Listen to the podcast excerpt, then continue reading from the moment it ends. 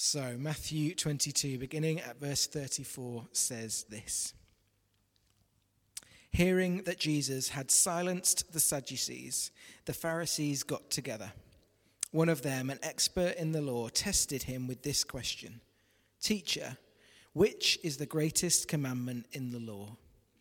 Jesus replied, Love the Lord your God with all your heart, and with all your soul, and with all your mind this is the first and greatest commandment. And the second is like it love your neighbor as yourself. All the law and the prophets hang on these two commandments. Thank you, Simon. Um, the, this morning, I'm going to be focusing on verse 39, which talks about loving your neighbour as yourself. Um, but we can't really touch base with that yet unless we focus first and foremost on what comes before that verse and what comes after. To give a bit of background, the Pharisees were the religious leaders at the time. Um, and they had come to Jesus with a question that they thought was going to really trick him. They were like, Jesus, you know, what is the greatest command? Um, and at the time, they were the specialists in the law. They were um, the ones who um, were able to advise on it. And there were 613 laws. And whilst they featured into different categories, they were all part of God's word and they were all commandments that needed to be fulfilled. So at this stage, they are seeking to trick him. Um, Jesus responds by quoting um, Deuteronomy 6, verse 2 Love your God with all your heart, soul, and mind. Now, he could have just left it there, and instead, he goes on even further to say, This is the first and the greatest command. And then follows that with, And the second command is to love your neighbor as yourself. And he underpins both of those by saying that they are what hangs the law and the prophets on. So these were incredibly big commandments at the time. And for those that would have been listening, it would have been incredibly challenging and quite countercultural. Now, for you and I, when we look at this, love your neighbour as yourself, it's something that is talked about at Sunday school and primary school and is kind of looked at. But what does it actually mean to love somebody and to love your neighbour as yourself? I think a really good starting point for all of us this morning is to consider what is love. The Bible is really clear on what love is. It gives the example in Jesus a summary of John 3:16 is that God gave his begotten son so that we would all who trust in him would not perish but would have eternal life. This is love. This is the biblical love that we talk about. Love is an action. Love is something that is powerful and it's unconditional. The center of the Christian faith is based on this love. Jesus came sinless and lived a sinless life and died a sinner's death on a cross for each one of us because he loved us unconditionally. He did it before you were born, before you chose him, before you'd done your first walk. He had already died out of a place of love for you. And through him and through that sacrifice, he overcame death. And as you put your trust in Jesus, you can stand assured on your relationship with the Father. And that, my friends, is powerful. And that is love in demonstration. And it is the love that we look at. And it is the love that Jesus is talking about in these verses. Now, when we talk about loving our neighbour, we need to understand A, that we are loved, and B, how to love, and what that looks like for us as we step out and as we do that in practice. But this verse is quite challenging because it actually identifies exactly how we do that. We have to love the neighbour as ourselves. Now, in a culture of self care and self love and looking after yourself, that could be well, do I just need to encourage someone to have a bath? Like, is it just saying, oh, take 10 minutes and do your nails or go and watch something at the cinema? Is that self love? Are we equating that now to self care? Because actually, I think this is more challenging than that. I think that this verse is actually underpinned by our sinful nature. We, as, um, as humans, have a natural instinct of self preservation. We're seeking the things that make us happy, the things that get us excited. Our self love could look very selfish. We become isolated, we work in silos. How many times are you told that you can achieve things all in your own strength? And then on the flip side of that, I think there are some county cultures to that, where whether you've been brought up in church maybe or other religious um, backgrounds, and you've been told, oh no, you're, you're awful, like you're really bad. Because actually, that is also undervaluing what Jesus values, because Jesus values you. It comes back to the age old sin of pride to self love or to self deny is both a form of pride. It's to say that my happiness can be achieved apart from God. I don't need that. Or I'm not worthy of that. I am separated. I don't want anyone to feel condemned. I think that we both flitter between the two, all of us. But it's a recognition that actually this verse is so much more than just about encouraging your neighbor to be kind to themselves or offering them a hot meal.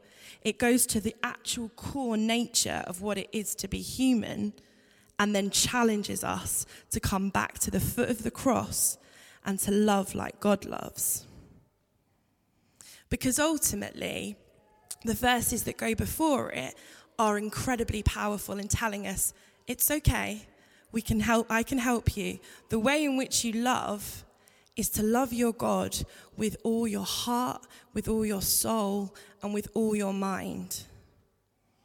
That means that when we say we love God with all our heart, it's to find in God a, a profound satisfaction that meets every desire.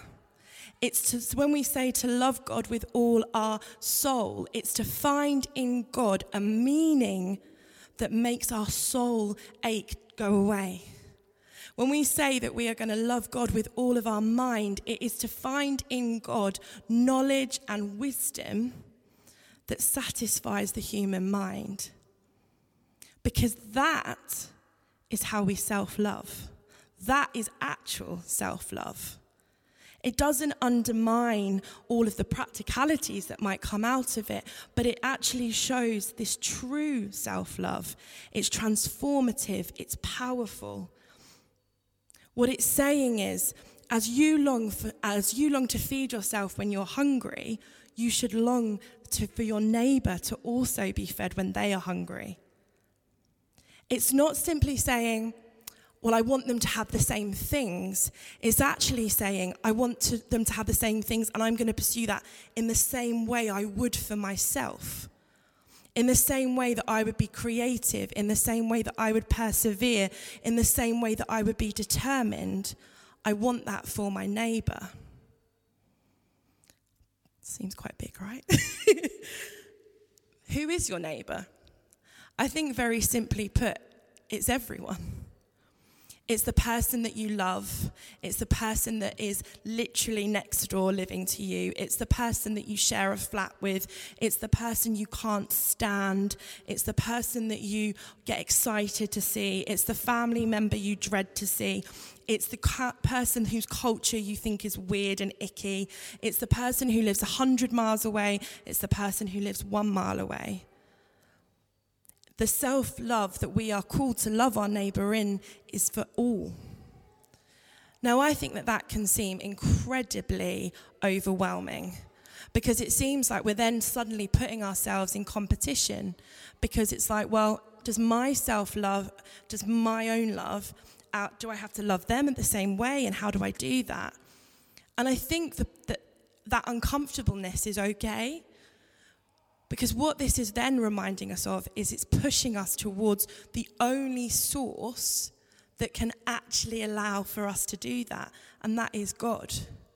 And when we go to Him, arms open, and we say, I want to be satisfied in you, I want to be so full of love and so full of you, Lord, it overflows. It comes out in our actions, it comes out in our thoughts, and it comes out in who we are as people. It is countercultural, it is radical, it looks different to everything else out there. Being a Christian should not look the same as, as not being. We are called, it is a command. It's not a nice have, it's not an if we want to, it's a command. And it's one of those things that I think we can, can start up here, but I want to drill it down into what it looks like practically, what that will look like in your day to day. If you've been around charismatic church in any form, you will have heard the que- you may have been asked the question. I would bet money that you have. Um, what is your calling? What are you called to do? And I remember when I first became a Christian, and I think it was literally a couple of weeks in, and someone said, Hannah, what are you called to do? What has God got for you to do? And I was like, huh? What's I don't know. Pass my degree? Is that, is that acceptable? Like, what is it? And I think we can get transfixed on these, you know, missionaries or people that are being sent into far off countries. And that's not to say it's not amazing and great. But actually, what Jesus has given every single one of us quite clearly here is this is what we are called to do. We are called to love God with all of our hearts, all of our souls, and all of our minds. And then we are called to love our neighbour as ourselves. And there's three people in there God, your neighbour, and you you are called to love yourself. and in terms of, and that is in pursuit of the Father. As you pursue Father God, as we go deeper and seek deeper into relationship with Him, He does things to you, He changes you. Now, there may be some people here this morning who are thinking, I don't really think I've experienced that kind of love before. I don't think I've ever embraced or thought that I was good enough or worthy or anything like that for that kind of love. And my invitation to you this morning is it actually has nothing to do with you, but it's all about what Jesus has done already. So you can come to him this morning, you can experience his presence, you can experience that transformation, you can find that satisfaction in him. And in doing so, your life and your world will be transformed. That's not to say it's not difficult and there are not, we, don't, we all go through challenges, but it's, it is that foundation that this verse is talking about. And maybe you've been a Christian here for a very long time and you're thinking, I haven't really had that. I remember that taste, I remember that encounter of love, but I haven't had that for a while. I really want to give some space this morning after to just Spend time asking God for that again, that hunger to seek Him, to love your neighbor as yourself. So, practically, what would that look like? It would, be, it would look like honoring them with your words. It would look like showing grace and compassion. It would look like inviting people into your home, feeding people, financially supporting people, going above and beyond, being that person that there's questions around why are they so why are they like that? But in fundamentally is about leading them also into the satisfying love that comes from God. It's about showing them how to it's about showing them how to love God with all their hearts and all their minds and all their soul so that they can live and they can go on to love their neighbor. A community living like that, wow, can you imagine what that would be like in reality? And that's the kind of community we want to grow. That's the kind of people we want to be. That's the kind of followers and believers we want to be in the workplace, in our church community, in our families. Loving our neighbours well through the pursuit and ongoing seeking of our Father. I want to just encourage you now, if you've never thought about Jesus or if you've been questioning, just to say to him, I give you my heart. I just open up to you. I'm going to get everyone to close their eyes. I'm just going to pray. Father God, we just want to thank you that you satisfy all who come to you. We just want to thank you for Jesus. We want to thank you for that truth this morning that you, He died for us. That your love is unconditional. That it's not like anything that we've got a comparison to on earth. And if you feel like you would like to open up to Him tonight, today, I just want to encourage you to open up your hands and to just ask Him to come into your heart.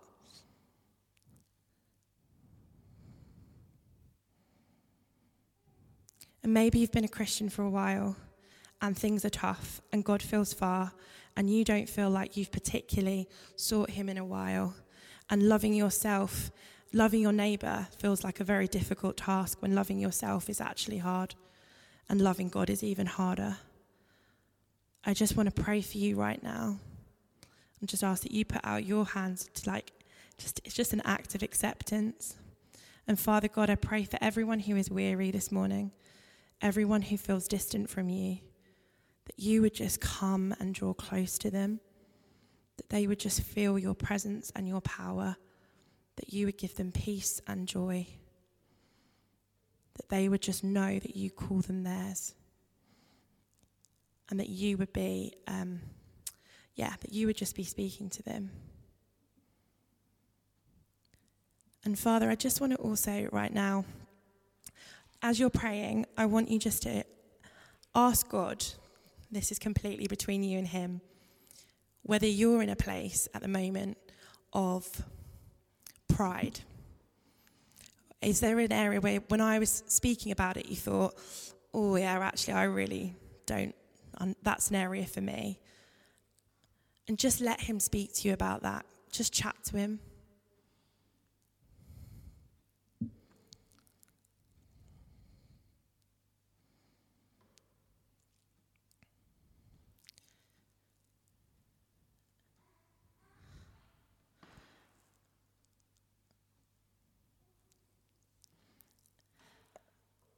Now, I also just to give God space to raise somebody in your mind a neighbor? Who is the neighbor this week or two that God is asking you to love as yourself? Do they live in your home? Are they somebody at work that you actually find quite hard?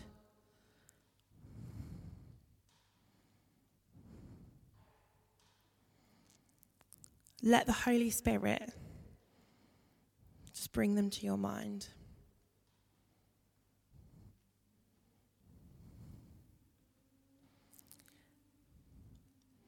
Holy Spirit, just fall right now. I ask that you just fill each one of us this morning. I pray right now that we would just be, um, that we would be reminded of who you are, Father God, that we would be reminded of who we are, that we would be um, humble and seek you, and that in doing so, we would draw close to those in need that we would love those that we need, those in need well, and that we would see your freedom and your kingdom come and your will be done in each one of us.